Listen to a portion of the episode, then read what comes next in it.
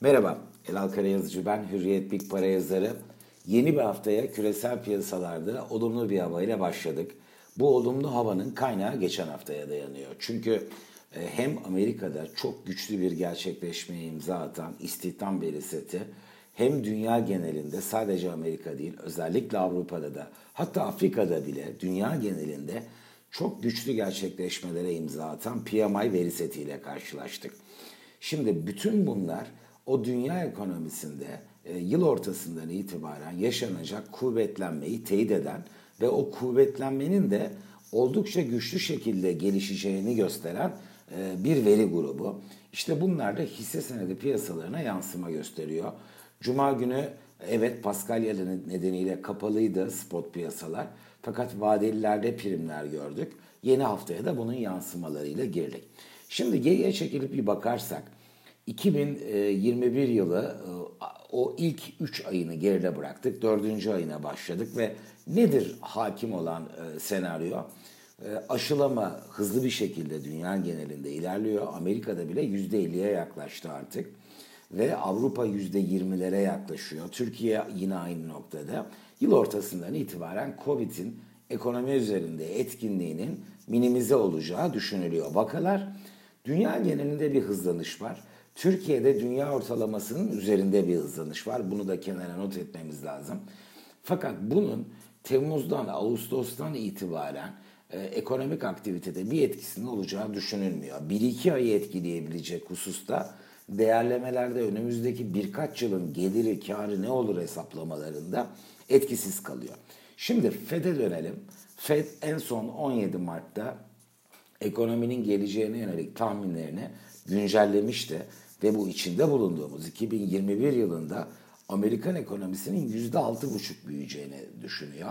Burada şüphesiz birkaç faktör etkili. 6,5 e, çok uzun yıllardır görülmeyen sıra dışı bir büyüme oranı. Bir, 2020'de e, bir küçülme var. Kıyaslama yaptığınız önceki data kötü olunca tabii büyüme oranı yüksek çıkıyor. Buna baz etkisi deniyor. İki, ertelenen talep güçlü şekilde devreye girecek diye düşünülüyor. Üçüncüsü de güçlü bir mali teşvik var her kanalda, her alanda. Çalışmayan ama o geliri devlet de, e, katkısıyla elde eden bireyler var. İşte bütün bunlarla 2021'de kuvvetli bir büyüme olacak. Peki 22? Şimdi bu sefer baz etkisi olmayacak. E, o 2020 kötü, 2021 iyi, 2022'de ne olacak? Daha da üstüne gidecek mi ekonomik aktivite? Evet Fed diyor ki 2022'de de Amerikan ekonomisi %3.3 büyüyecek. Şimdi gelişmiş bir ülke için hele de Amerika ölçeğinde büyük bir ülke için 3.3 çok kuvvetli bir büyüme oranı. İşte bütün bunlar zaten borsa endekslerinin geride bıraktığımız 14 aydır yaşadığı o Mart e, ayından itibaren alalım 2020 Mart çok kuvvetli rally'nin ana gerekçesiydi. Önce biz ne gördük? Covid-19 ekonomiler kitleniyor, duruyor. Dow Jones özelinde kabaca 30 bin puandan 18 bin puana kadar bir düşüş görmüştük. Şimdi ne görüyoruz? Bu Mart'tan bugüne e, işte Nisan ayına girdik. 14 aylık rally ile 33.200 seviyesine yükselmiş bir Dow Jones endeksi. Almanya'ya bakalım. Orada da yine kabaca 14.000 puandan e, Covid fiyatlamasında bir çırpıda 6-7 haftada 8.000 puana gerileyen bir DAX endeksi vardı karşımızda. O da eski zirvesinin %10 kadar üzerinde. Şimdi 15.200 puanda. Ben açıkçası önümüzdeki bu e, 7-8 haftalık kesitin bu olumlu te- temada devam etmesi ihtimalini daha yüksek buluyorum. Dow Jones'ta belki 36 bin puana, DAX'ta 17 bin puana yaklaşan bir fiyatlamayla rahatlıkla karşılaşabiliriz. Ancak e, bu e, Mayıs ayı içinde görülebilecek zirve seviyelerin e, takip eden bir, bir buçuk belki iki yılın tepesine yakın e, belki tepe bölgesi olabilecek bir e, nokta olarak işaretlenebileceğini tahmin ediyorum. Şöyle ki bir süre sonra e, PMI endekslerinde bu güçlü tempo yerine daha makul hızla bir ilerlemeye bırakacaktır yıl içinde. Borsa endekslerinin de tepe bölgeyi bu cari değerlerden %10 kadar yukarıda oluşturup e, taban bölgede de o tepeden %15'leri bulabilecek geri çekilmelerle bir süre dediğim gibi bir yıl, bir buçuk yıl devam edebilir bu. Dow Jones örneğiyle gidersek 35 bin, 30 bin gibi bir bant olabilir bu.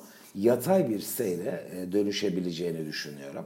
Ama ilk yaşayacağımız kesit e, muhtemelen bu önümüzdeki 7-8 haftada pozitif olacak gibi görünüyor. Para piyasaları şimdi Euro ile doların kavgası çok enteresan. Normalde dünya ekonomisi pozitif gittiğinde risk alma iştahı yüksek olduğunda bu doları zayıflatır. Avrupa varlıklarına yatırım yapmak için küresel fonlar ellerindeki doları satar, Euro'ya geçer ve Euro doları döver. Şu anda bu konuda bir kararsızlık var. Bu kez fiyatlama farklı olacak diyemem. Biz önümüzdeki 6-7 haftada Euro dolar paritesinin yeniden 1.22'lere yükseldiği bir tabloyla pekala karşılaşabiliriz. Fakat büyüme yarışında Amerika çok belirgin şekilde önde gittiği için Avrupa'nın farkı kapatacağına yönelik güçlü sinyaller gelmedikçe pekala bu var olan fiyatlama Euro dolarda da sürebilir. En azından Euro dolar paritesi yeni düşüşler kaydetmese de bu bölgeden çok uzaklaşmadan yatay kalabilir diye düşünüyorum. Türkiye ile noktalayalım. Dış iklim destekleyici olacağı benziyor kısa vadede. Ama iç iklim, iç şartlar e, bunlar muhtemelen trend üzerinde asgari dış şartlar, dış iklim kadar etkili olacağı e, e, yönelik işaretler oluşturuyor. İşte o iç iklim nasıl olur? Bu konuya da senaryo üretmek inanın çok güç. Türkiye her zaman sürprizlerle dolu.